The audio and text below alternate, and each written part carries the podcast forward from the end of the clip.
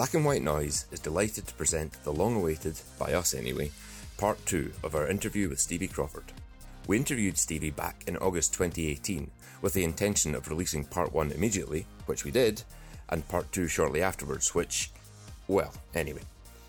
The next plan was to release the second part shortly into the new year, but for obvious reasons, this turned out to be a time of upheaval at the club, and it wasn't the best time. However, as I record this, the Pars have just won our fourth game in a row, with Stevie in his new role as head coach. What better time then to hear more from Stevie Crawford? So, just tell us your first steps in football. I know you're an S Firms at Dunfermline, but what was your first sort of youth club, or, or you know, where, where did you first start playing football? Uh, first youth club was Oakley Babes, we were called. you can take a ribbon every time you ever say that, but mum and dad are from Oakley. Right. Uh, my grandparents were from Oakley, so Mining Village. Um, and started seven year old. I was my first game at Aberdour. Um, I think we were under tens at that time, so tiny. There was two years at that, two years seven year old that went, and you know, my mum still got the picture of, that my granddad taken on that day. So, but I played with him right through seven year old right until I was seventeen. So I think we lost the Oakley Babes tag, uh, and it was Castlebridge Colts Right, okay, I know that. came in and right. sponsored us. So, um, and then Leash come in, signed with Dunfermline as an S one at 13. Used to go up to Eagle Glen in school holidays and train up there. Um, it was great because I always remember going in, Norries and you know, Davy Moyes, big characters, Ian Westwaters, Ian McCall, Ray Farningham's and that, brilliant boys, brilliant boys that as a young schoolboy you're getting changed with the YTS at the time. And, you know, always like good team spirit with Dunfermline, Yeah. Dunfermline teams. But it's great you went in the school holidays and went in for a week and you go with Jimmy Thompson and train with the with the younger ones. Um, Did you play in the BP Scottish Cup winning team? they were older. They Were were, they? so I, but it was the following year, so I'm 14 Right, at this okay. stage. But we used to train, and I loved. I actually loved it, and I think there's still there's a bit of this missing from academies now in football. But I'm not going to bore you. But I think you, you look at S one, you couldn't sign until you were 13 in the high school, and then you went to maybe you could have five at 13. Then Mhm. you would have only two boys at 14 year old that you thought so it stepped up and then it got to under 16s. If you stayed on at school, then went to the next one if the club wanted to retain you. Right. But what he done was I always remember, I think he sort of got put into certain age groups, but Queen Anne on a Friday night sticks in my mind. And we used to go up and it was boys of all age. So in a way, like when I was 13, 14, all right, the coaches must have done it in a way that you weren't getting physically hammered in that. Yeah, but yeah. you're having to deal with boys older than you. Aye. But these boys had a protection thing on you because you were seen as a Dunfermline player for the future. Okay. So they sort of looked after you. And when I signed and I was to fit in with the group, Jim MacArthur took me to, there was a space available. He took me over to Germany. I always remember going on a trip and it was with your Chick McVickers and uh, Sean Strangs, Fergie, Sinky and all that. Mm. Cal. And it was a team that won the BP. Mhm. They came back, but already I had a relationship with, with these guys and they were protective of you coming through. And what what I see now is when there's younger players, they're comfortable within their own age group. But like I can remember the boys telling me to work harder. I can remember and like you know, you're not going to go with or think they're picking on me sort of thing. But Aye. it gave you a, a strength of character. Yeah, yeah. And if they ever did, they ended up phoning HR saying, by way, get off his case. So they were man managing the situation as well. And it's probably something that you sort of talk when you talk about football now. Players don't really man manage yourself, but they're not getting taught it. Mhm. Coaches want to do it for them all the time. Mhm. Right, I want you to do this. You walked in a, a session, right, I want you to do this, I want you to do that. They very rarely get a chance when you see a coach that's brave enough to go, right, there's an area, pick your own teams, right, we're going to do that for, and see what creativeness and, but, and what boy's going to say, like, you do this and you do that. Yeah, yeah. I think it's lost from the game. I, I really do think it's lost from the game. Um, then, when I was 16, I was staying on at fifth year at school and had fell behind in my higher English. We all know the story. I come in Christmas holidays and Jimmy Thompson trained well with him. And then, to be fair, Iain Munro was manager at the time and he just looked at us and said, physically, I can't see him being a professional football player for us. And Aye. at the time, he accepted decisions thankfully at that time I was still playing with Castlebridge week in week out, and uh, Jason Dair and George Johnson had signed with Raith Rovers already. Okay. Jimmy coming on the way back for work at Raith Rovers one day was driving back Glenrothes on Thursday night or something, watched one of their games and sees I've one spot left, do you want to come in?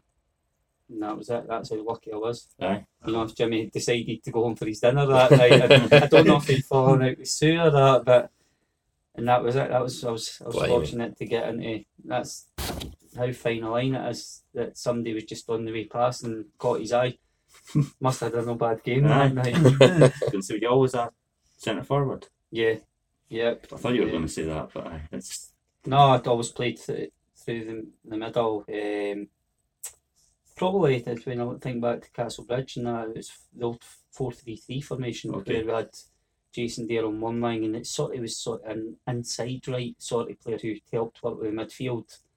Scott McCallum and Jason down the left. Scott played here, I think, as well. Jocky in Jocky Scott's time, I think he made one appearance and Jocky scared them. tried, tried to wipe that from my memory. That Scott McCallum was I was lucky even at that age to play with boys that created chances for you. And, you know, uh, it wasn't until I probably went to Raith Rovers played as a two. But I think over my career as well, been asked to play different positions because I am a thinker. And, uh, you know, I think about the game and everything like that. So, you know, different. I always thought, well, if I've getting asked to do this, what's he getting asked to do and why is he getting asked to do it? Mhm. And, and I sort of stayed with me, and I think that's how, you know, I've, I've carried that in my coaching because if, at times if I think a player's not listening, or I'll say, right, go and you go to right back, and then you stand up there as a forward and you feel what it's like when you're getting the ball back. Do you know what I mean? So, yeah. so I always saying it like if I'm playing whatever position, if I was asked to play wide, to try and play it like a wide player would because you're Mhm. getting asked to do it for the team. Albeit I never used to enjoy it in the right hand side because I didn't hear a trick in me. I, I, I didn't mind on the left cutting in onto my right foot, but um, no, I always prefer playing as a striker, but would always play anywhere for the team. was your first goal against the Pars. I think it was. I, I was there, but for about two yards out, roof of the net. It was maybe, um, maybe being you're maybe being a bit harsh on me. Oh, maybe sorry, if you six yards, I'll tell you what ended up in the roof of the net. I think I think it was Neil Cooper who sadly just passed away Aye. there. I'm sure it comes off him, off his calf, and then ends up in the roof of the net. Is that right? Um, so a lot of people never picked up on that, which I Ah. thought was strange. It was hit the target, but I'm convinced the goalie would have. I can't remember if it was rested, it was in goals. Might have saved it. It was a deflection into the ground to take it into the roof of the net, but I mean, I was at the side of the goal with Kerrison, watching it. It was a winner, wasn't it? It was one It nothing. was, it was what I ended up one nothing, and it's it's weird that you you get let go by a club, and then next thing is you're sticking a knife into them. Oh, you can't, yeah. you can't write it. No, was it? Well, that was. It was like when Jimmy Jimmy Nicholl left the Pars. I think he went with everyone's good wishes, and then Ro- the Rovers had unparalleled success. Became bit less friendly after that. eh? so, but I was going to say, obviously, it's a great time for, for the Rovers and a great time for you. You scored in the League Cup final, didn't you? You scored the first one. Mhm. Uh, won that. Played in the UEFA Cup. Must have been. It's just this is absolutely brilliant, you know. Just career taking off like that. Do you know something? It was it was mental because when I look back and how how can you try and recreate what Jimmy done and he had a great chairman in Peter Campsey and the board of directors and I say it's something that I always sort of I, always try to look at traits in a club and Aye. we were just talking about earlier. Jackie, the tea lady, everybody was just they were there for. uh, Everybody had everybody's backs, Mm. and he took criticism or he, everybody was working because he knew what was happening was genuine chance of going to end up playing the top league with Raith Rovers. Mhm. And you know, to break, we I think we, me, Mickey, and Jason Dair broke through in the same season. Jimmy was very clever. He, Jason was the first one. He got twelve games. It's I got my twelve games, and then Mickey. When you look at it, and then three years just sort of fought for scraps towards the end of the season. Mhm. But he was building us in that first season to be involved with good pros. And when promotion, that feeling that you had played a part in it. No,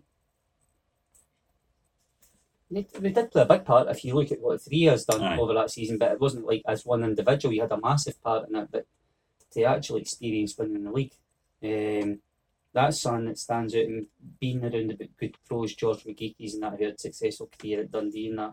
Jimmy Nicholl could still play at that Jimmy, time as Jimmy, well. Jimmy's influence was massive. I was, I was young boys. I was telling them the other day that Jimmy installed into my game my work ethic where and some people no think that used to work, but if you look at the ground covered and everything, and some of the boys used to try and keep up with me at training, and it's stats to prove it, world, Stevie. that's- but like Jimmy actually, because probably one of my strengths was being able to hold up the ball and link play and running behind and that.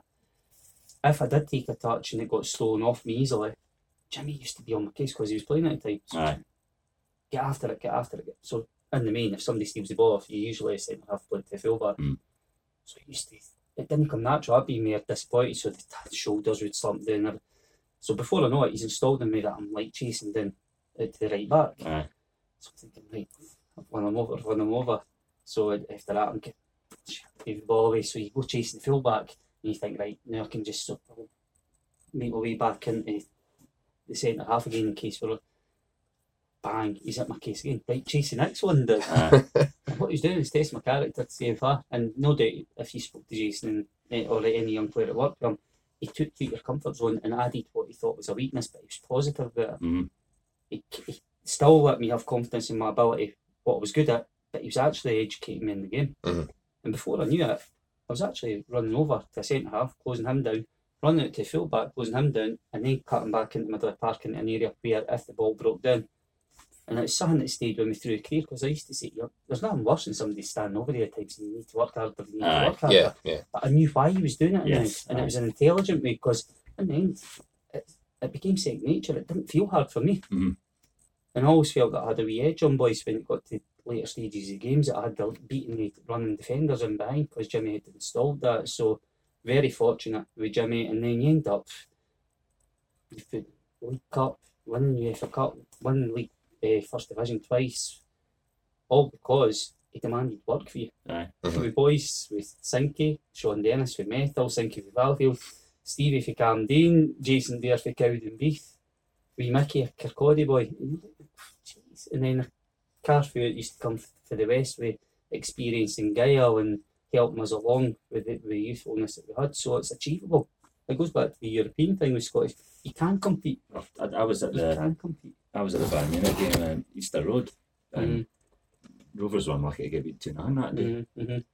Uh, That's because I never played. did you not? play? That's I never played that. I was, Did you gut- not? oh, I was gutted. I was gutted because we played. Uh, he, he went with Big Ali Graham and Daz that night, and Remember? Klinsmann and Papin playing, and Babbel. What, I think Oliver Kahn's and goals. Unbelievable aye. sight. Because he made. I mean, Cameron. He, he headed the ball in with like equaliser. and um, Aye. Kahn somehow got a hand. to it. Did you, did you play in either of the ties? No, I played second leg, and I swear I pinched myself, and folk think daft because I'm not usually one for bigging. I was up. I'm quite like I'd rather shoot myself down. We we went over and I loved it. Training the night before it was the Adidas Tango ball, and Yeah. they had about thirty of them sitting because you got Aye. to train at the stadium, and then it was like, gee, and the- there was a zip on the surface, and I'm brilliant. And Jimmy had told us a team, so you're flying because you're playing in that. And I, I honestly swear, wh- when I think back to it, we were like, it was like playing on the school, we were keeping the ball off them. Aye. And we Daniel Lennon gets, albeit it was a deflection, so we got one none up, and Tony Rougier has a chance for six yards Mhm. to go 2 2. And when that, I, like, you're thinking back, going, they must, they can't have been like trying. But then at that point, if it goes 2 2, Yeah. anything can happen. And they Aye. went on one competition that year. And we're going, ah, it seems weird, but I'm going, I felt like, I felt comfortable that night. Yeah. For a certain, and I think Papin had missed a penalty earlier in the game and that.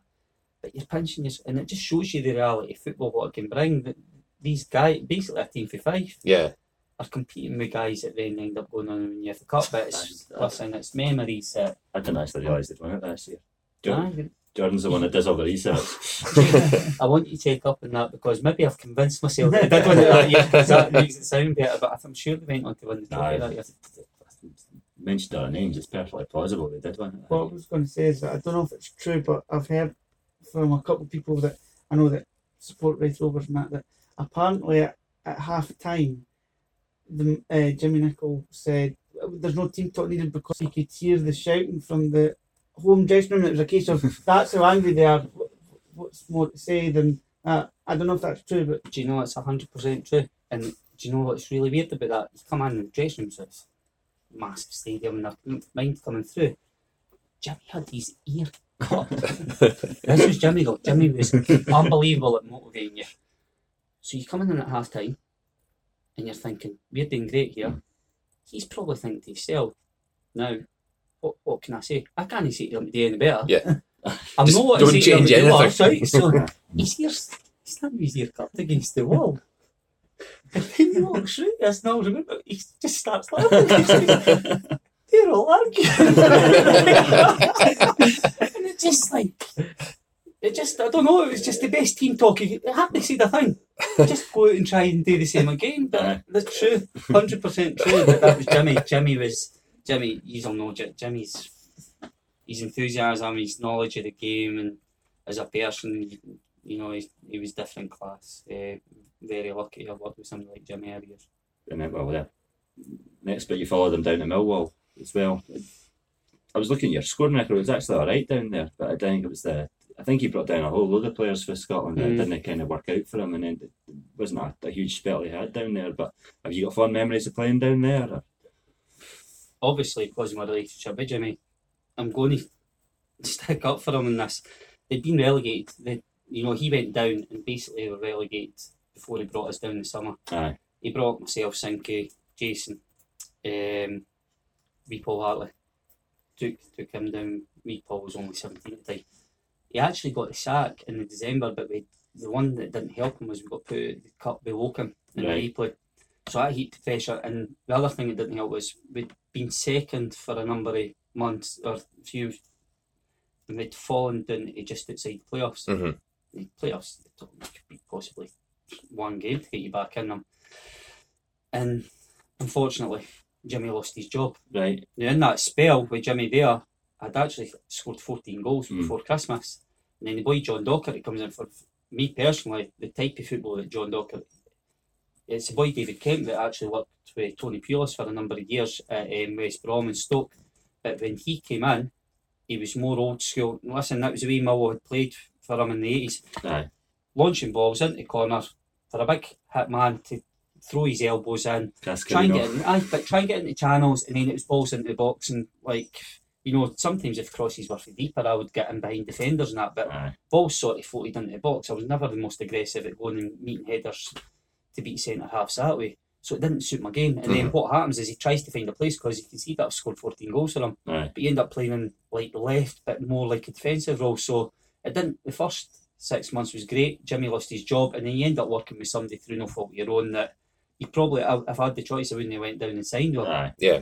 You know, because it was not it was not the type of football that I enjoyed. I felt that I could actually be positive with. So. Um, I think I ended up with in all competitions. It was fifteen and something like forty-four games, Aye. which was, was no bad considering the, it was a split in the season. But to score fourteen before Christmas, Yeah. and then you're scoring one goal under new management was it was it was frustrating in that respect. And then so you're back up the road to Hibs Mm-hmm. and scored a barrel load in the first division. Hibs, Hibs romped the league that year, didn't they? I've come up and signed with with Duff, um, Jim Duffy, very good coach. Liked him because just said it as it was. There was no mucking about with Jim. Mm. If you were good, he told you you're good. If you're rubbish, he told you you're rubbish, and that was it. And I, I liked it. I just that was the way he was. Um, we started off the season flying. I think we're top of the league after five six games. Couldn't buy win after that. Could not buy one. Sadly, Jim loses his job. Um, by the time Al- Alec McLeish then comes in, I'd worked with Alec at 21s with Scotland and he managed to get us going a wee bit, but it was a bit stop start. And just I can remember there was a big game towards the end of that season against Dundee United, but I think they just needed a draw, which they got and relegated us. Alec then brought in boys like Alec, um, Russell Latapy and Sauzée. Mm. And kept quality, obviously. There was Yogi, but he brought in three English boys that he'd, he obviously had good recruitment down there. Stuart Lovell, who Mm. played at Livingston, Mhm. Justin Skinner had come over here. hmm And there's a boy Paul Holsgrove that he'd got for Reading. Three guys that for that level were very, very good. And he brought in a couple of foreign boys as well, but Latapy and Sauzée were the, were the key part of lining. He brought them in, so there's me and Mick Sue. Um, the other thing that Alec was good at was he recognised the potential in the young boys at the time. Albeit they were a wee bit off first team level, but your Kenny Millers and Tam McManus and that were young boys that were sort of getting integrated with training with teams. So the boys weren't daft. You could see that although they were young, they could play. So they were going to end up putting pressure on you for your position. So he created fierce competition. So it was no surprise that we ended up, I think we won it with record points Aye. when we won that league that year. But Alec had assembled a, a, a very decent side. Uh, and then what happens? obviously you, you're banging on the goals there and you get a few sort of chances when you came back up to the Premier League and that's obviously how you ended up at Dunfermline. Was it just the recruitment there? Or? No, the, the reality of that one was, um, and I, I, I didn't like putting my business to papers and in the media at that time was I'd worked with Alec, he tried to buy me at Motherwell for 660 grand at the time when I was at Raith Rovers, so it was going to be a record transfer then. So I had a great relationship with him and I knew that he liked me. Um, he then comes in at Hibs. Hibs had offered a deal to me and I'd signed a three year deal previous to that. He'd offered me the same deal, or him and Rod Petrie, who was the man in charge at the time in Mhm. finances. I was 24 at the time. They'd offered me an extension of two years, so it'd been basically a three year deal at that point. hmm And the reality was that I had to play every game, start every game, to earn the same money as I had the previous year. Okay. And I'm saying, well, I know you're recruiting players. I'm not asking for what they're on, but I'm 24. I'm going to be 26 by the end of this contract. Yeah. The reality is, why should I have to play the same amount of games? Because we found ourselves back in the Premier League as well. Yeah. So it was a it was a, a financial. I wasn't asking for for more, but at the end of the day, I could have picked up a, an injury or I could have got a, a red card, and then I was getting punished for actually doing my job for the team, so Aye. to speak. So that was my only grievance there on that one. Didn't make it public at the time. Alex said, look, they're not going to budge on it. As I say, he was very clever because Kenny Miller was a young player coming through at the time. So Aye. I think, you know, was it going to be massive that if they lost me, or was it going to give Kenny an opportunity? Sure. Maybe just a year or two younger, but Yeah. a, year or two earlier. But Alec, you know, played me in the reserves. I can mind he scoring goals in three or four games. And he pulled me to the side after one game. I think it was Bathgate or uh, Linlithgow. And he said, Look, I actually thought, he, he said, I want to speak to you after the game. I scored two goals in the game. Just doing my work as I was, wasn't getting a chance. I thought, he's going to say, Look, there's a deal sorted for it. I genuinely did. the way Aye. I'd performed. Yeah. He says, Look, we're no, the club's no budging. That it is what it is. He says, I'm being straight with you. I said, Well, I'm not going to sign for it. Let's be grown up about it. He says, Well, I thought you would say that. Every team, because don't think you could go on loan in the same division at that time. Yeah. Yeah. Every team in First Division one in that season. He's saying every team, because at that time, right away, what I wanted to hear was Dunfermline. eh? Jimmy Nicholl. I, I, I was, it was Dunfermline that I wanted to hear. Yeah. Because I wasn't, I wasn't, I wasn't desperate to get away from Hibs. I'm not what to tell. It, like I, I enjoyed it. The club were good to me. I Yeah. enjoyed my relationship with people around the place. But when he said everybody in the first division, I said, "Well, there's only one place I want to go," Mm. and that was, you know, uh, Dick was the manager at the time, and obviously Jimmy was still here Aye. as assistant. And we hit the ground running with Dunfermline. It was a, a great season that season. I- I know. Well, you joined with Dick Campbell was there, Yeah. and obviously, Well, it was a weird one because Dick actually, I played one game, ah, I was going to say now he was gone. loses his job, so Dick always writes Melbourne says that he should never have signed it. Ah. then Jimmy Nicholl took over, didn't Yeah. he, for three or four games? I think he he scored a couple of goals at Falkirk, didn't he, when Jimmy was in charge, and that was when Jimmy Calderwood was in the stand. Mm. But he wasn't really linked with a job, nobody really. There was Mhm. other names linked with him. And then J- Jimmy Calderwood always says that he didn't know if he was going to take them the Dunfermline job, but he made up mind wherever he was, he was going to he was going to try and sign you because he was that say impressed. that. But uh, I obviously you had a great spell there. We got up. Yeah, mind the game at St Mirren. Mhm. The, the two goals you scored there, Mm. un- unbelievable goals. Mhm. Uh, and then you for us, eh, unprecedented success Oh, yeah. for Dunfermline. like I, for like we'd never seen before. It was brilliant. Aye, I mean there was just progression every year with Jimmy Calder was promotion and ninth and sixth and fifth and fourth. And, I mean, it must have been a hell of a team to play for. I think the the one thing I'll say, I knew Jimmy Nicholl inside out. I knew what he was like and the standards that he set. Was it disappointed that he didn't get offered the job before I knew, like Jimmy Calderwood come in? Mhm. I was because I'm thinking to that aspect, what Jimmy had to offer could he have. It would have been a great appointment for the club, but football's football, and then Jimmy Calderwood comes in. I can mind you can speak to any player that was here at that time. the standards that he set at training on the first day just set the tone for everything. Yeah. And I know what he demanded of me. So then, if he was doing that, what he demanded, so you then win promotion with the team, and you think, right, you see the players that he's starting to sign. I want to be part of it. I like what he's demanding of me. So if he's demanding that of me, Mhm. I know he's demanding it of other people. So that's that's where I want to be. And I enjoyed my loan spell, like you had said. And, you know, he, he made that a place that I wanted to wanted to come. Mhm. Albeit, like I, in a way, I did want to come anyway. I mean. I came much Yeah, yeah, frustration, but I Still just- your career I enjoyed day. it, so- aye, and it was the right one for me at the time. Um, but it was just his standards and his drive consistently in your ear, and you know sometimes you, people will maybe look at and say, well, sometimes it's could we have been a wee bit more direct? And t- it's, when I look back at the games, the reason he couldn't be direct because there's nowhere to go direct and behind because teams started setting off us. Aye. There was that fear element, so did it become a bit boring in games where teams are thinking, "Ah, just keep them for sake"? It, it could have looked that way, and I understand their frustrations. You know, I'm not going to defend that because it was a backhanded compliment to the way that he had us playing Ah, football at the I- time. I, I loved watching them at that time, especially at home. There was the Mm. occasional time, and I think I'd spoken to Jimmy Calderwood in the past, he said, couldn't really understand why we didn't hit the heights away from home, but that's that's football all around the world. But when, when, I think we gradually got there, though. I, I I'll- do think, like, because we finished eh, so, fourth. I think we got there and put a few, few of them to bed at Easter Road and things like that. But I agree, the, the away form, probably in the first couple of years, and you know, it was sort of like doing really well at home, and then like performances were. Where did that come from? Aye, sort of thing. four So nil at Thistle and went- things like aye, that. Aye, Ayr United in the Scottish Cup. aye, aye.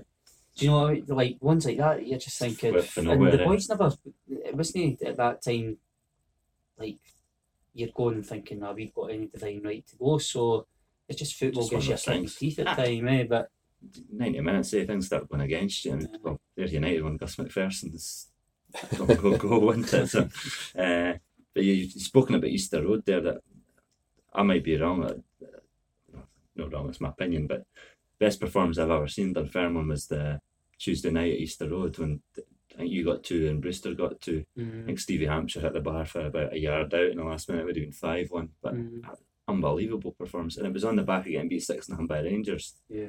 Uh, and I mean, you, obviously you and Brewster were both ex Hibs players. You got taken off just at the end, and Mhm. the whole ground applauded the both of you. mm, That's, that's, I still got goose, goosebumps. but though, the, the, the story is, football's all personal. Eh? My, my dad was uh, grew up in Monhead. We didn't go that many away games. Mhm. He moved to Dunfermline when he was about thirteen. But we ever drew Hibs in the cup because we were lower league when I first started in Dunfermline. We got Easter Road, Mhm. so I didn't go many away games. But I saw, I saw us get hammered plenty of times at Easter Road, and I turned up, you know, 300, 400 Dunfermline fans that night after the game beat six nothing for Rangers, and not expecting a lot. And, and Dunfermline were absolutely brilliant. mm. I mean, unbelievable. Uh, so, are there any sort of performances that stick out for you sort of over over the course of your time, either on a personal level or a team level? I, I wish. Do you know something? I, I actually wish I could say yes to, to that, but it's it's probably hearing stories like that yourself. What they meant. That's you know the six nothing isn't great, but then to think that three four hundred people have then still come over to support you that night, and Yeah. then you've managed to turn it around and then have a really positive performance. They were ones that you enjoyed Aye. enjoyed being part of. Um, that, that night, to be fair, against Hibs, I think it was, am I right in saying it was twenty odd years since we It was had more won than that. Easter? Was it? aye, it was it was it was maybe I'm trying when that was. That would have been two thousand and two. It could have been forty years, Stevie. Was it? Aye, it, it, it's, it's something no far off that. I went at the valley, so it's in there somewhere. But it's been a while. but uh, aye, so I, I do have the number, but it was the sixties, and that was early two thousands. So aye, it was, was pushing forty years since we'd won at Easter Road. I can mind it, there was one I think where early on in the game um, at the old Brockville, and sure we were wearing the yellow strips as well, and I skipped by somebody on the left and picked the ball in for Coyley, and Aye, Coyley in scores. and. I think I score. I, did I get? Aye, you it's the first You minute, and two, I think aye. I got two, but I can always mind. Is it the third goal that I think I have to have a look because I thought it was off offside. I'm trying. I mean, you kind of slipped the marker and drilled it in the bottom But like corner. that one, I enjoyed enjoyed that. I enjoyed that too, because- Steve. um, that was a game that that sticks in the back of my head as well. But as I say, it wasn't like St Mirren one as well. I mind getting in this. It was when we were going for promotion. I Mm. mind getting in and you, you kind of skip past about three players and, and, and put it in in the first couple of minutes. And then you rifled one off it and off the bar about 10 see, minutes see after the first one though. If, see, if you look at the first one, and I can remember at the time because I do twist and turn Aye. boy. and There's a couple of them that end up taking a dummy. Actually hit the shot into the ground without meaning to accept over the goalie. So the second one I can't street as any. I'll accept that one. You had to get there in the first place, the first one, uh, that one actually has Jason's because me and Jason Dair obviously had come through Castle Bridge and that together. Uh, I'll remember his his wife had had uh, a newborn that day as well, so that game sort of sticks in our head. It's a good one for because we did deserve to win that day as well. Aye, aye. same one. So that's one that sticks out as well. I was trying to think of some of my, my favourite of your games, Stevie. The, the one that really jumped out was the, the hat trick here against Dundee. Mm-hmm. The, the one off one with the left, one with the right, one with the head. Yeah. Perfect. That'd be taken off you now, though. The hat know, trick. I know, as it comes back on. But that, The, well, the bittersweet of that was it's Speroni Aye. goals, eh? because he got you sent off, I think, didn't he? And everybody that knows me knows I've not got a punch. If I punched, if I punched one of you who knew, you'll just laugh. the fact that he went down rolling his head and that. Oh, so, Stevie, like, you just punched me. Oh, the bit, the bittersweet of that is, you know, again, Gary, I remember the ball that day, Gary Dempsey for my head, that it was a great ball. It was just a matter of just getting the right yeah, you just kind of glanced it, I think, you? I- I- No, it was. It was sort of like it's a cross, and it was just sort of like if fair, good bit out though, but Mhm. um, it was the quality of the cross that allowed that, and then the second one, I got a lot of joy in just flicking it over his head and it bounces into the net. with Oh, that's a beauty. Aye, That's fantastic. And as yeah. you say, the third one comes off the back of him a couple of times. So. it's going in anyway, obviously.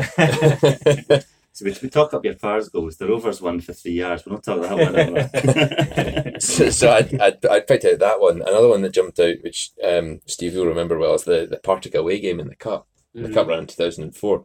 You and Craig Brewster were just unbelievable that day. I remember the game. I didn't remember the goal. Uh, I, ju- I just knew it was the performance. Oh, the the performance performance. was just fantastic. Aye, that was I a think quarter final, eh? And you- you're maybe right about the way performance is picking up because it was quarter final. They were bottom of the league, I think, Yeah, weren't they? yeah. And filled the Pars end, and I don't think anyone expected that we weren't going to win. And Yeah. then they won. They won handsomely. Well, missed a penalty as well. didn't he? Aye, Could have been right. four.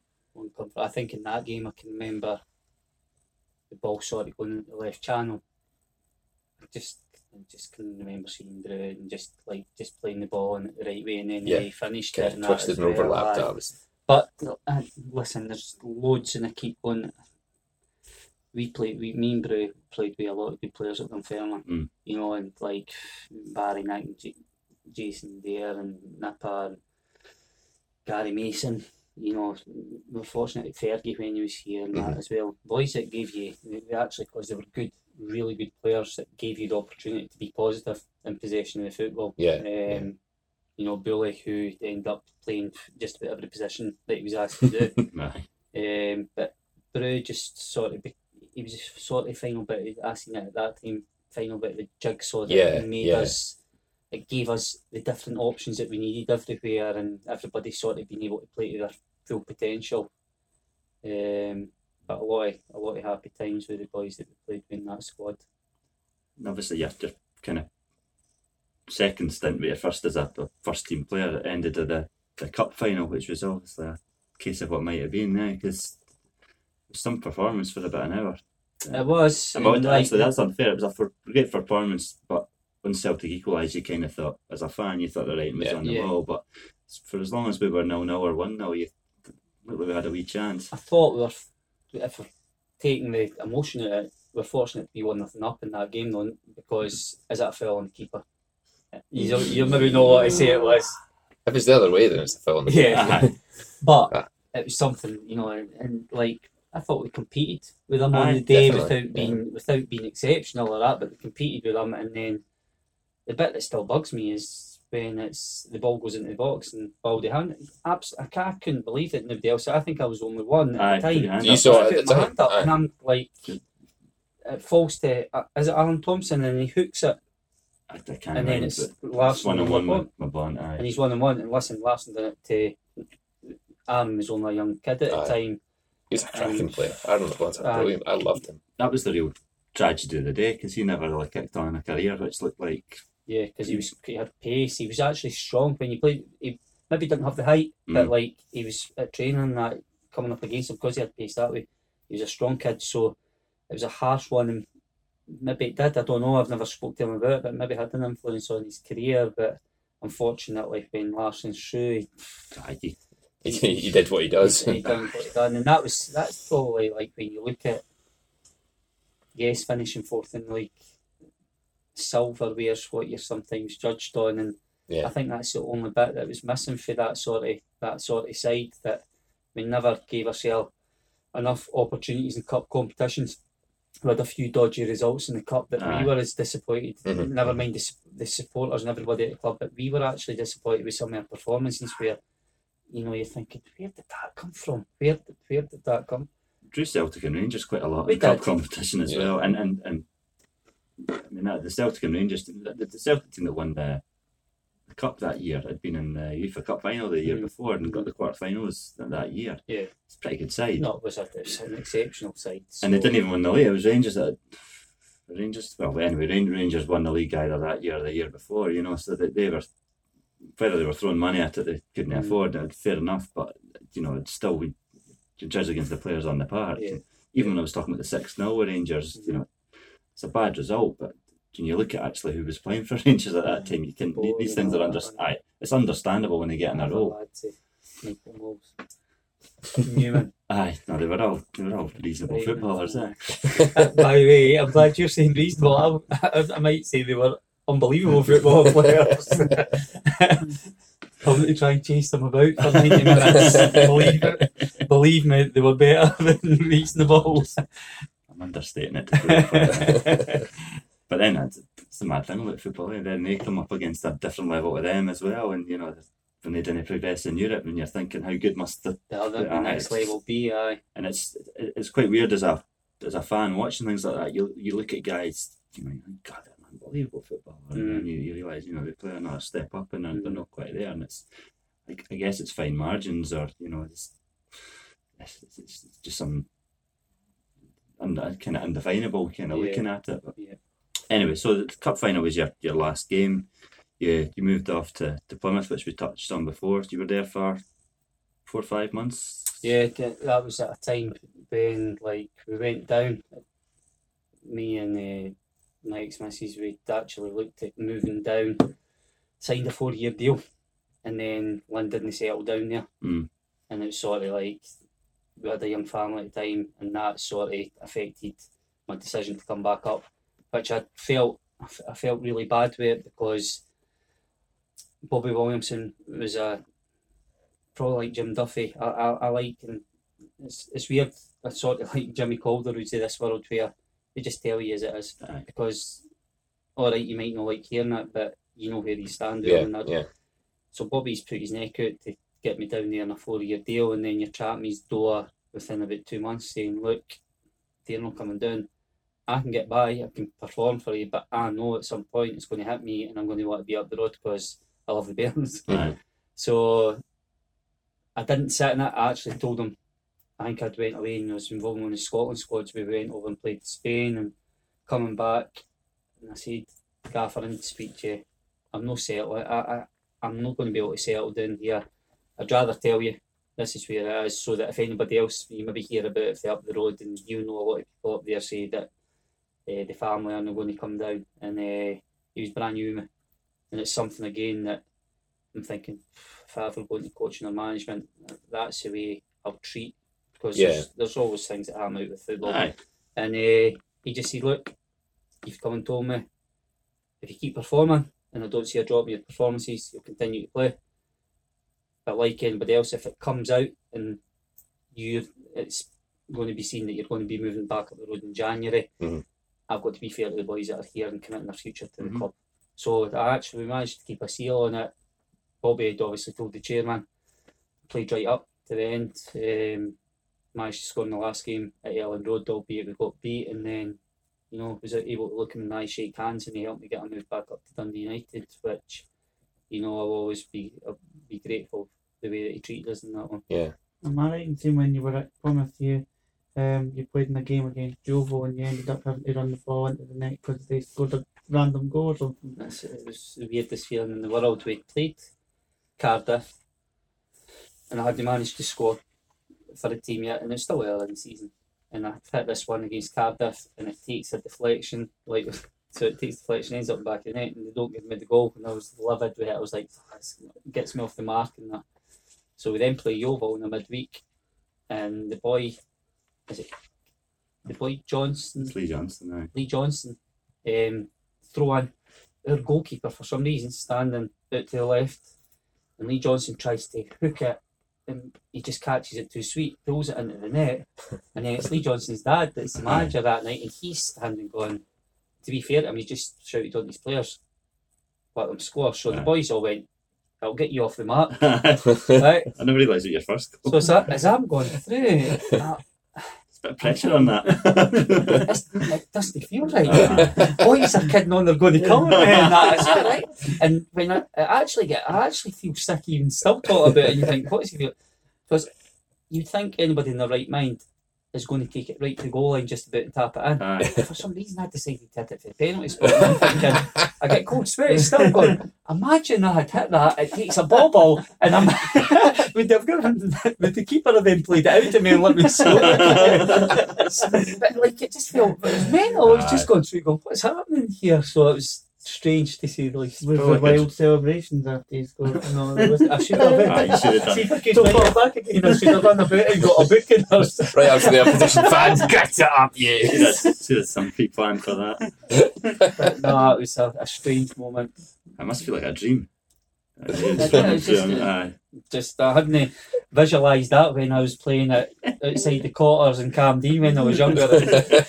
like parting of the waves, and they're going to just let you go through and score and an open goal. Is that on YouTube or anything like that? I, I, I had, I knew it happened, but I don't know. I've never seen it. I don't think. It probably Some, must be. Yeah. Somebody must have a. There there must be something of it because I think on like hun- one of these sporting moments, but years ago, It was on it. somebody had seen it and texted me. So I'll get on that. Aye. Uh, so then you went to United.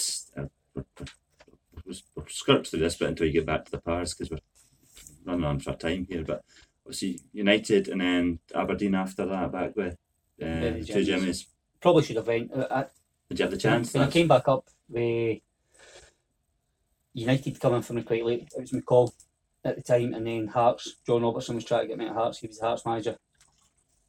And when I went up to United, um, I'm not going to lie, financially they'd put a, an offer that was quite a big difference with, with Hearts. It was a wrong decision.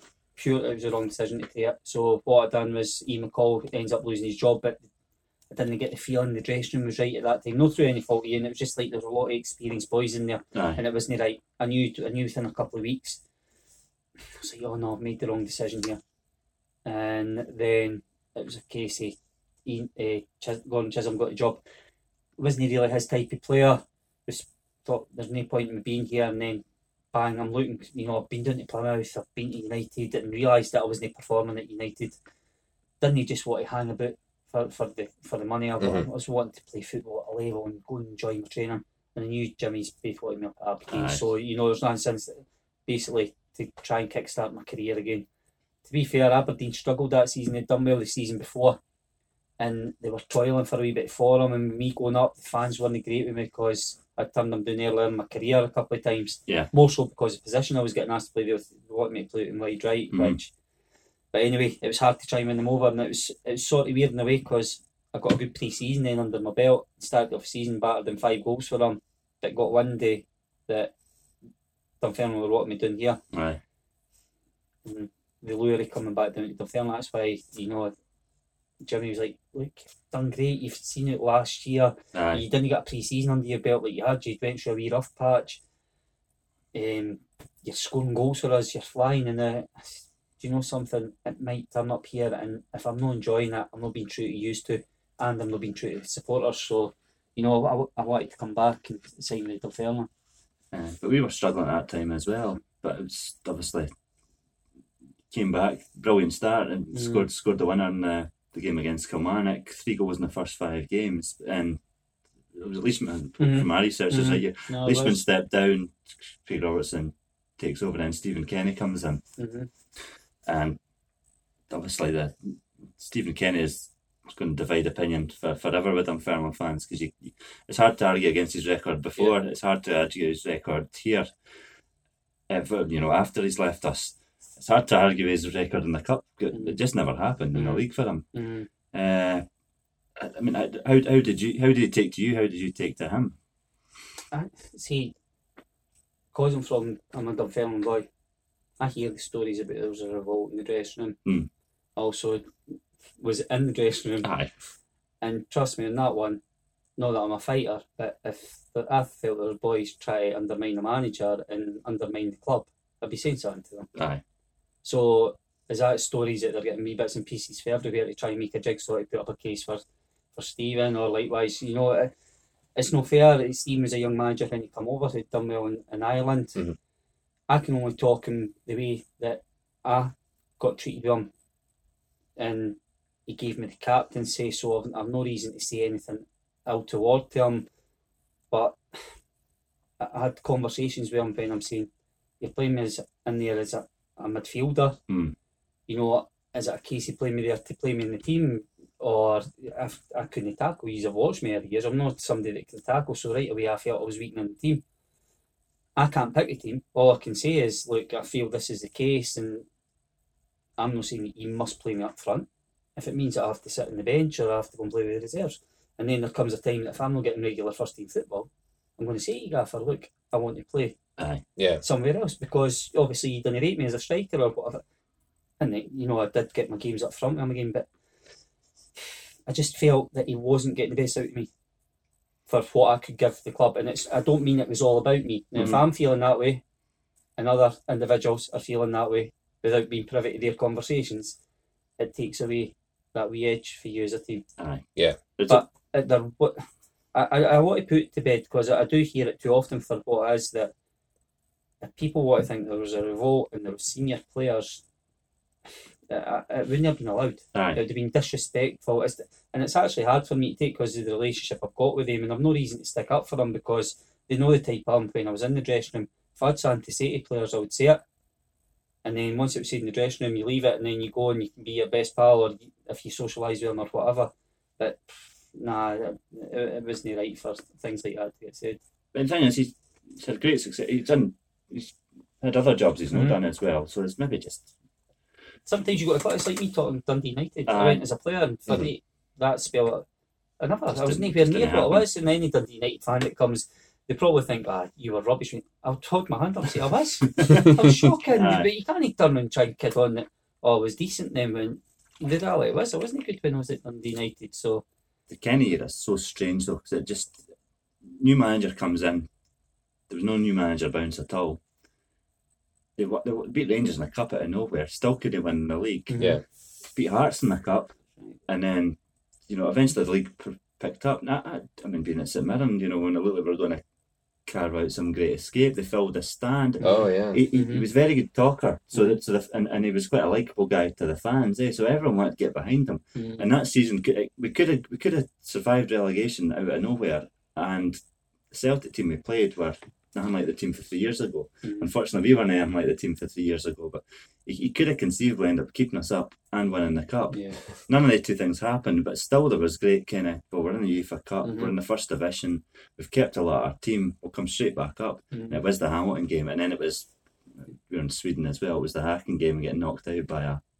Well, we were a second tier Scottish Yeah. team, but a second tier Swedish team that I think we should have beaten. Yeah. And we then, had three then games that spell as well. We had Stirling Albion. oh, We aye, had Hamilton here and Livingston. Livingston. I was like five 0 four 0 three 0 or something Aye. like that. It was That's not, that was an acceptable. it was it was brutal. It was And by the way, you can talk. about See when you talk about highs in the games, it's weird because when you start talking about games, then I got a feel for it. The three games still sticking with it. Yeah. but that was Still stuck with it. And Was that I've- the one Offyong scored a I'm brilliant playing- goal? aye off Aye, young did I'm it. trying to play centre mid and they're getting popped and I'm looking at Stephen Glass. By the way, I don't. You, I'm, that's no me to be able to go and close down. I can close down a Yeah. centre half and that man and that and just thinking this. It's embarrassing. They've, they've got an edge on us Aye. as a team. Like it was just it wasn't nice. Was It wasn't not, it was kind of toxic in the support there because there was half that wanted him gone, half didn't as well. And, but he made strange decisions. I mean, was it it was uh, Hamilton was the first one, wasn't it? It was Yeah, five nothing. 5 0 and then away at Stirling, and then he went to Stirling. But he, he decided Scott McBride should make his debut that day. It wasn't the right time bringing a young boy playing Mhm. left wing. And he got hooked, and then they brought on Owen Morrison. Mm. I was Morrison divided opinion as well, but when he cut inside, he plays plays this ball and I think we're two or three now down at the time. Yeah. He cuts inside, puts this ball, and it's right on Jamie Harris's foot, I think. right, Yeah. And he sclaffs it wide. I could start having a go at Owen Morrison. I'm going, I can't see what he could have done differently there. to be fair, Owen, the the wee man had ability. He had right good feet. He had a delivery on him. Mind about Tynecastle one day, they Well, ripped him to bits. Do you remember that? It was- I, I, I liked Owen Morrison, but I, I was thinking it was sporadic. That's the best way. to put it. but uh, so the, obviously Stephen Kenny goes, Jim Jimmy Mack takes over, and you played just about every game for the rest of the season. Immediately when Jimmy comes in, he knew the Scottish football. He stripped it back to basics, and it was right, bang, bang, bang. This is what we're going to do. Mhm. And positive response. And I think when you look at Martha, he's he's, he's ended up doing reasonably well in, in management since. yeah, definitely. Uh, there was no airs and graces. Tell, he, he pulled me, I can mind, in the January transfer window, he said um, Gretna are desperate to get you on loan.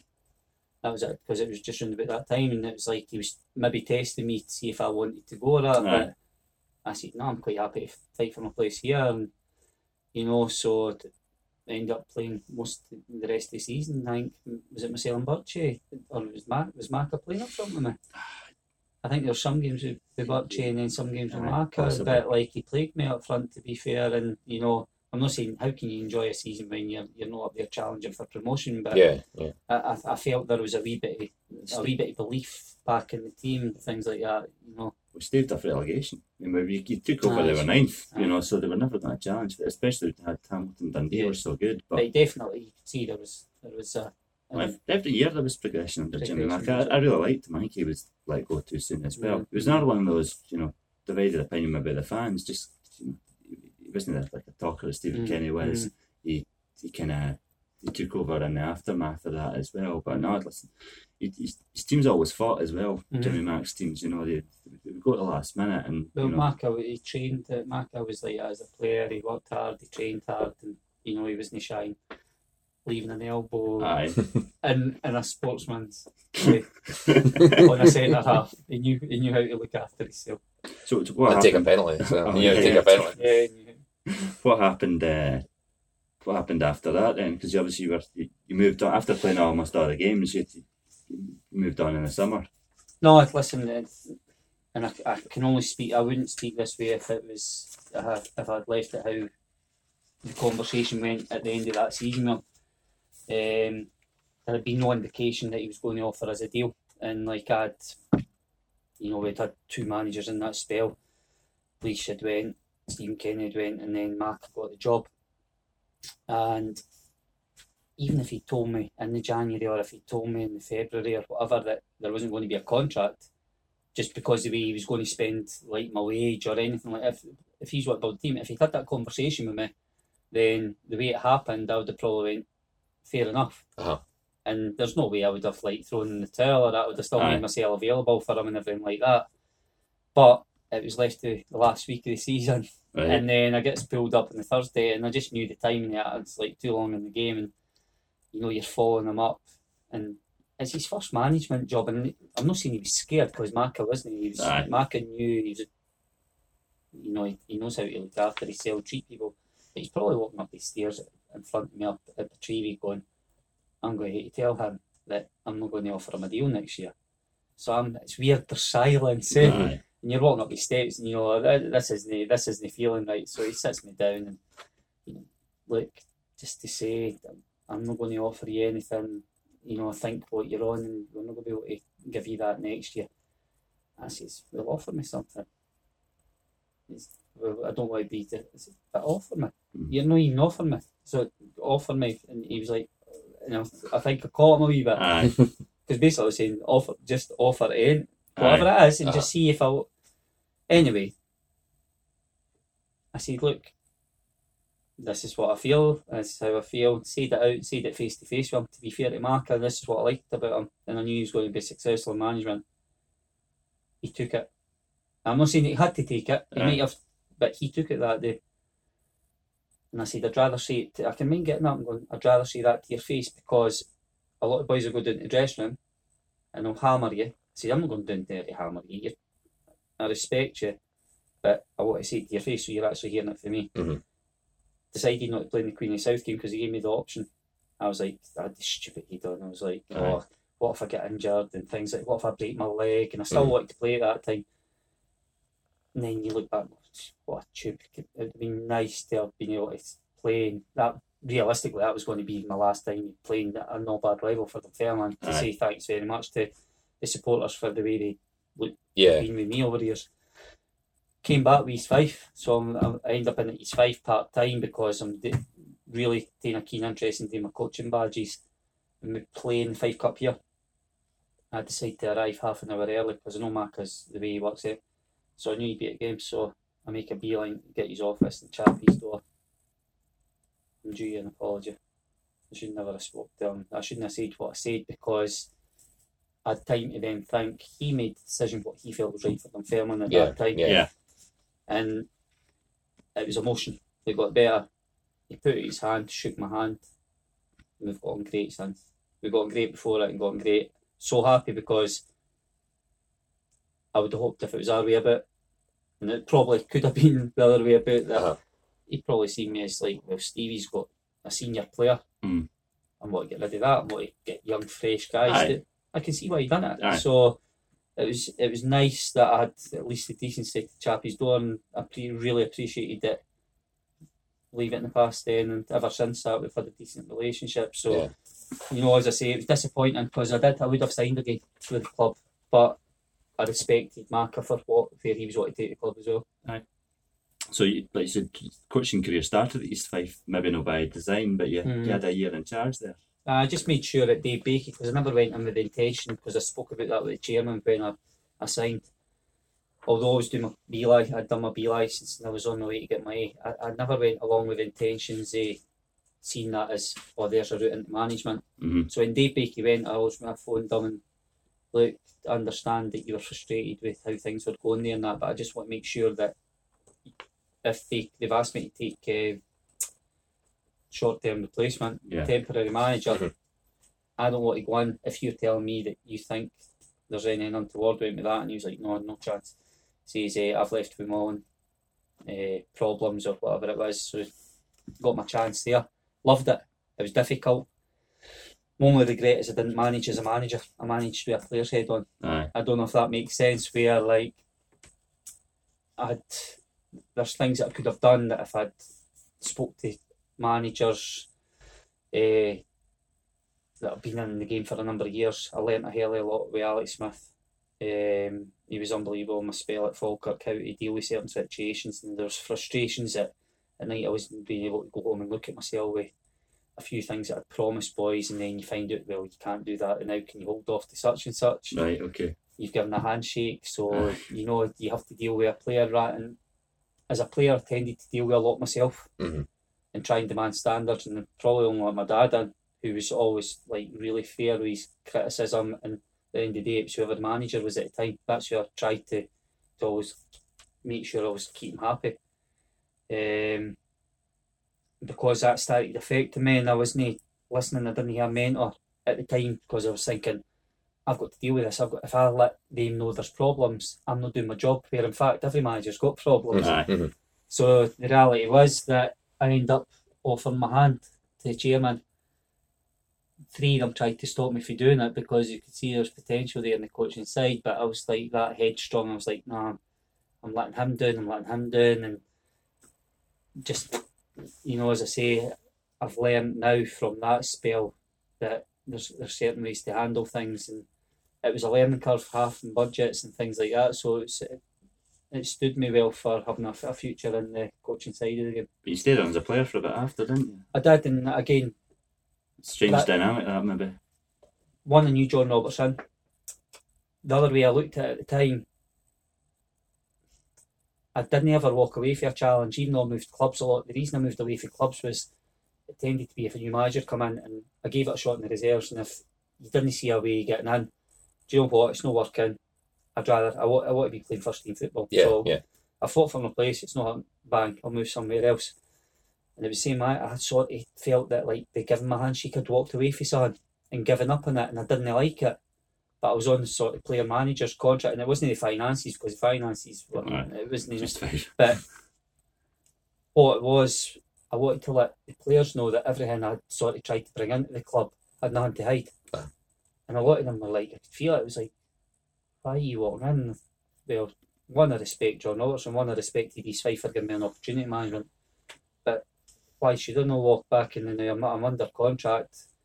If something else comes up in the game, I've just decided at this moment in time that it, it wasn't right for me. So, um, as I say, I had nothing to hide for them, and you know, Rob got the best of me for four weeks. I think. so you ended your career Cowden, Forfar and Brechin, that last last three clubs? Yeah, Cowdenbeath, and again, like it goes back to Jimmy Nick. Jimmy Nick tried to get myself Lee Michael, me, Mickey Cameron was there. Three years to try help keep them in the league. Um, I didn't I never enjoyed as a player going to Beath and playing the practice. Uh, so the games probably away from home, I felt that I, I was contributing still and giving them a bit like didn't enjoy any of the games at Central Park to be fair, but knew why I'd signed there in the first place, purely to try and help Jimmy, Sure. to try and help him stay in the league. Mm. Uh, Forfar, I'd went into Rangers and working with the 13s in the academy because I'd been, they'd approached me when I was doing my A licence, so I was doing that. Dick was quite happy for me to go and play at Forfar at the time. Okay. Um, then Stephen approached me to go in at The dark side. the dark side. You were there three years. But you got out. Yes, yeah, I, did, I got out alive. Listen, to see we- the one thing I can say about Stephen, and you've heard me mention like a few times already. Stephen's work ethic, and then working with on the management side. I know I've played and listened and worked under managers when I hear them talking about defensively, but to tactically see how they think about the game defensively. When I've always my brain's been Anyway, turn it that way It was great learning off and thinking like why is he doing that and just seeing the game from a different perspective how to set up right if they do that then to then get the opportunity to go and work in with Robbie at Hearts Mhm. who similar defenders like killing space rather than stepping out you Aye. know so then all of a sudden you can understand when you come up against teams like this you're now I know why we not personally maybe why I struggled in certain situations because they're actually intelligent defenders.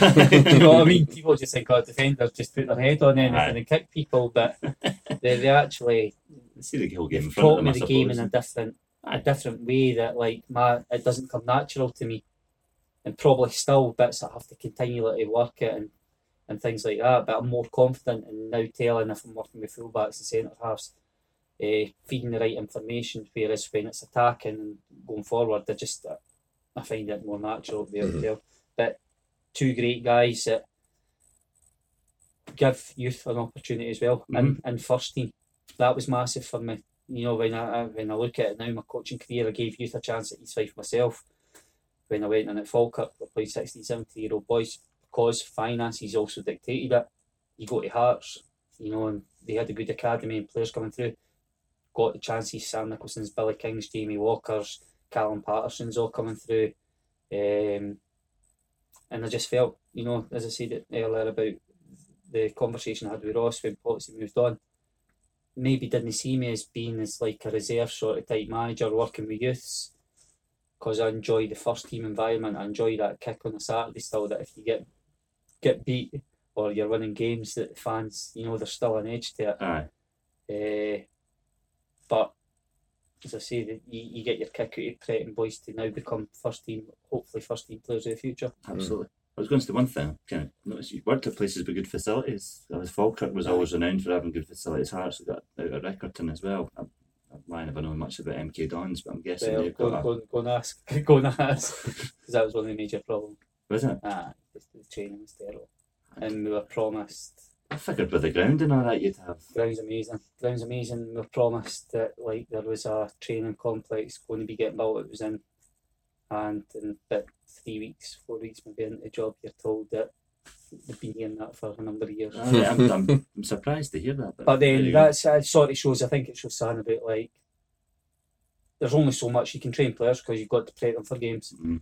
But any opportunity that Stephen had at Falkirk um, with the younger players, whether it be three players, four, five players, we put on a session for them because you're duty bound to do that to try and progress them. At Hearts, we're the very same. Obviously, looking at first team ones again, making sure they're not doing too much in their legs in the working week. But then the ones that weren't, if they were out of the team or whatever, making sure there's sessions there that should they be asked to go and step in the first team, they were ready, or the younger ones are getting educated in how to play the game. And at MK Dons, unfortunately, you know, it wasn't just the training ground, or the training ground wasn't was, was poor, but the other problem which we had to adjust to was you didn't get that much time in the training ground. So I, I actually enjoy being on the training field with players. That's that's what I'm trying to say. that's that's your career today, Stevie. I would just we'll, we'll scoot through these. Just one or two kind of interview type questions.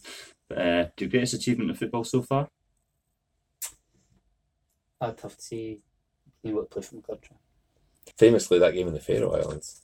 You were about the only player to emerge with any Aye, credit from that match. It's the one bit of my notes I did miss out. Aye, that's, It's the Faroe I, uh, coming on at half time, but it's it's a horrible. It's it's not an easy place to go. Eh? So, listen, it, I went on at half time and changed the game. Changed the game. Well, the, well, Nah, the, the, well- the game changed when you were on the Aye, pitch anyway. but there's a, there was things said at half time as well with senior pros in there, which you know it wasn't just a case of probably a benefit because I'm the one that's seen as going on. Mhm.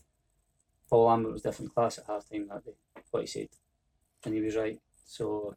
Um, if that hadn't been said, you just wonder if I'm not saying it was an exceptional performance second half from us as a team, but it, need, it needed to be said. Yeah. And you know, but the the gap between my first cap and my second cap was a bit frustrating. and I scored on my debut in Japan. Oh, that's right. the Yeah. old- Yeah. Cup. And it's weird because when you're asked, it's like I- I can mind it was my sister's twenty fourth of May, sister's birthday, and you're getting your Scotland debut, albeit like it's an end of season competition.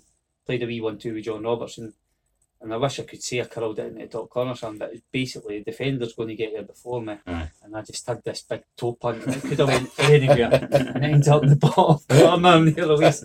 I've just scored for my country, one of the moments. So, nah, I always said as a young boy that that's what I'd say to my granddad. And I wanted for for Scotland. So Yeah. to, to have been able to achieve that is it's something that I'm proud to, to say to people when asked. Do you think Vogts missed the trick? I remember he took control, and obviously it was a transitional time for Scotland, with Craig Brown leaving and all that. But he was talking about the Faroe Islands, and all he ever said was, "It's just a game we need to win. Doesn't really matter." And had you and Craig Brewster playing together, playing fantastically. I Mhm. know, like, listen, I know Craig Brewster's thirty-five. He's not a long-term solution or anything like that. But if you're going on about all we need is a result in this game, and I'll take it for there, do you not think maybe an idea to put the both of you in? I'm not see. I don't want to come across like saying, "Oh, me and Brew had any divine right to start with Scotland." No, of course. Brewster definitely could have at that time played for. He could have been in the group I remember. Def- I remember who was definitely. there. because he was different. I've said he's a different type. He, he was that comfortable at dealing with the ball. Would he have the legs at an international level to be run? But he didn't really do it here. No.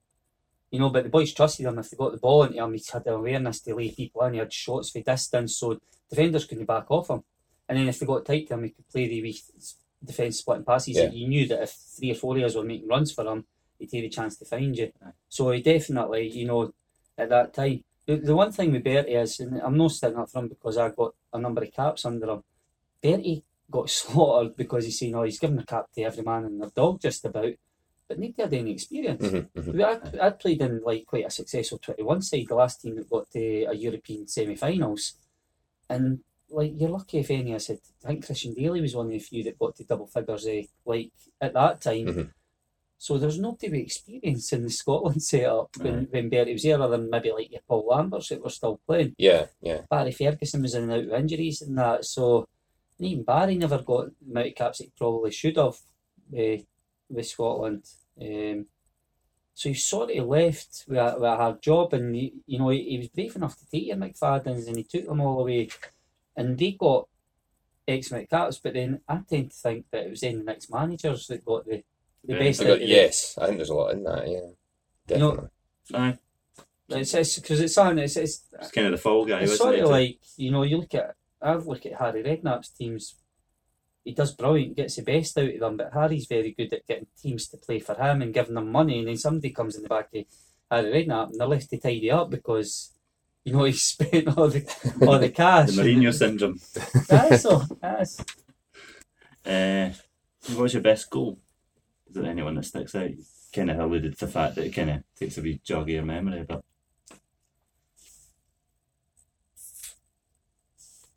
Um, enjoyed one against Rangers here. I yes, think. And do you know something? Like people say that football playing it through like phases of play and everything like that. It was a goal kick, a Aye, Stillie thumped it. Brewster, flick on, and then me timing my run to make sure I'm on side, and then like, but that's one. That's a game with Brew was. I, I, had, I sort of had a similar relationship with Coyley when I was here in First Division. hmm Albeit Coyley wasn't the same influence in there as what Craig was, but when Coyley got the ball, he knew he'd seen your run. Yeah. So, like, when Brew got the ball, he knew. So, like, I knew his body shape and everything. There was one way he was going to head that, and if he won that, then you're anticipating just stay on side, stay on side, Aye. but Yeah. at a pace that you know you're going to get there before the goalie. So, you know, for as much as it was a up the park header, one touch over the top, direct football, but there was a bit more going tr- on. there was a trust in it as well. eh? Yeah. Aye. Aye, it was, I mean, I mentioned that Partick game before. That I can't think of a better example of the, the telepathy between you two. It was Mm. incredible to watch. You could Mm. see, you knew where you were. You both knew where you were both going to be. Like three moves. It was. You mentioned chess earlier. It was Yeah. like planning a chess move. Yeah. You could see it. It was Like- great. it was weird because I'd seen him do the same with Gordon Dalziel as a young boy playing at Raith. So I knew the type of player that he was. Mhm. He wasn't blessed with being able to take people on.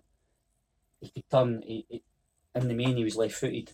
So, like when Craig, even if he turned that way, he, he had the vision that he could play things with outside his foot or something. But it was a trust that he knew he was seeing you. Yeah. Whether it, if he held it up and he, he couldn't turn the boy and get him faced up, you knew to show round the face him and things like that. But that was just something natural. That and even to be fair, you talk about that Partick game. I'm the one that's peeling it to the left. Mhm. He's he's busting into the box because he had the trust in me He that I was going to fight exactly, him as yeah. well. So it wasn't always, you know, all that he never had the pace. Oh yeah, you were both working It off each other. It was. Our distances were always good, but that comes for the right service of the players that were giving us the, the ball as well to do that. Yeah. Uh, going to see your most memorable goal aside for the one at Plymouth for against Yeovil. Would it be the cup final goal or the first goal for Scotland or The Scotland one, because as I say, it was a dream. I can mind my, my granddad, who used to come and watch me all through my underage and my early parts of my career. Um, but they, he had went over a brother in Australia. We were 11, I was 11, 12 at the time. And he used to come down and sit in his car if it was batting down the rain, because it was actually about 400 yards at Oakley for his. But he'd come back for this holiday and he was like, right, that's it, we're all moving over. They had all, I can remember running routes because he had quite a big influence on my granddad and the family. It wasn't like whatever he sees gets done, but. I used to go and stay there at weekends if mum and dad were going out and that, and he had a snooker table upstairs, so snooker on the Saturday night match of the day, and then down playing football on the Sunday. I can just remember just took off and breaking my heart, thinking, Mum and Dad, if you agree to this.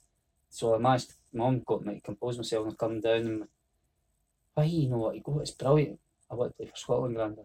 So uh, that was at that age now. How many boys maybe say that, but when it actually happened, they, you know, because he was, they were serious about they'd had six good weeks out there, and you know, so for to be able to go on and do that, and it meant a lot for, for him to see me do it as well. Aye. That's it's mad to you, didn't it? As a fan, you didn't see that, but you know, mm. you, Well, you it's, forget it's a a dream for everyone on there. the other one as well, right? And I'm just like, because cause I'm quite, I'm quite emotional. And Dunfermline's always drawn me back, no matter where I go. Millwall went down a year, all right, I end up at Hibs, but Dunfermline, I've, I just love the place, and I'm lucky. I, I did have, I've lost grandparents and that now, but it always pulls me back. Mhm. It always pulls me back.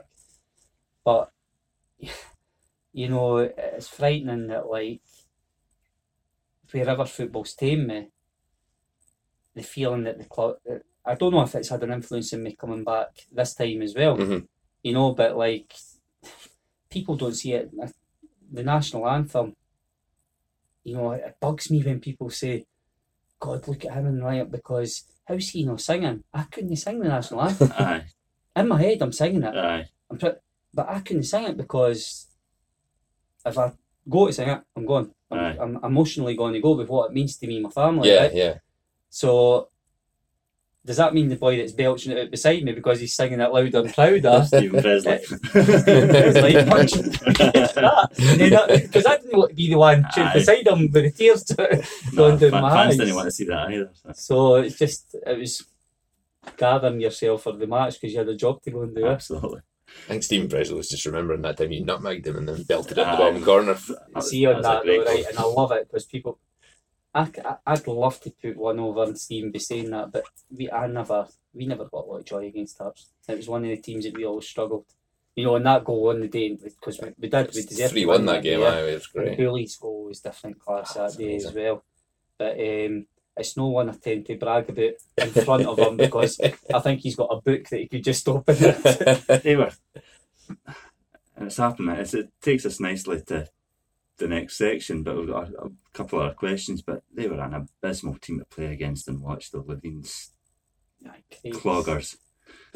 Mayberry and De Vries, and they, they, they just used to come and they figured if they fouled for minute one, the ref would get bored of blowing his whistle. They knew the, they knew the ugly side of the Oh, game. aye, that's a nicer way to put it, Stephen. They knew not to let the game flow. I, I mean, it's a sign of how far we'd come. I think I think we beat Rangers two 0 and I think we beat Hearts the week after two one. I mean, sent it home after. I can enjoy that. Mm. I just, it's just that they just can't kill the game. My dad's gone on two one, but against Hearts we didn't know beat Hearts. I'm like, ah, geez, how could you watch that every week? And you've got that was a got a time cast away, and you just didn't matter how well we're playing. this new year and something horrible. would Never a good idea to go to Tynecastle. No- normally Mark De Vries. Aye. Uh, who's the best player you ever played with? Uh, sometimes that changes with the mood I'm in. But played with Barry used to get a lot of unnecessary stick because I thought the Barry Ferguson that played with Scotland and then the Barry Ferguson when you look at him playing with Van Bronckhorst and Arthur Numan's of this world, he was allowed to be more forward thinking with that sort of player at Scotland. He's not playing in that sort of role. So like I always felt that Barry had an edge to his game that some of us didn't have when we were away. I thought I Um, thought fit mind when we almost qualified for the Euros but France and Italy in our group. Mm. I thought Barry Ferguson was phenomenal Yeah. during that spell for Yeah. Scotland. Yeah. I, I, I reckon I mind arguing on the internet. I reckon he'd got in a, a Britain team at that time. No, I, I he thought it was. was fantastic. and he ended up think playing more of a sort of holding Aye, role where Barry actually had goals in him if he Mm. had I don't think we were blessed with personnel to play there to tell you the truth. Um, but the other one was Russell aye, just that's fair enough. Russell gave the best performance and then we end up not being able to train at Hibs because of the weather. Snow one day so we end up indoors and the wee man just decided not to try and like take the mickey out of any fellow professionals but he must have just decided this I'm going to show everybody how good I am Mm. I've never seen a display like it I'm, t- I'm not joking he, he wasn't even moving the body in his body movement and you were going that way and he was not making you you were trying to people were trying to smash him and kick him and the wee man was just dragging it back and slide back and laughing as he was doing it. It was phenomenal. Honestly, it was phenomenal. And he was different.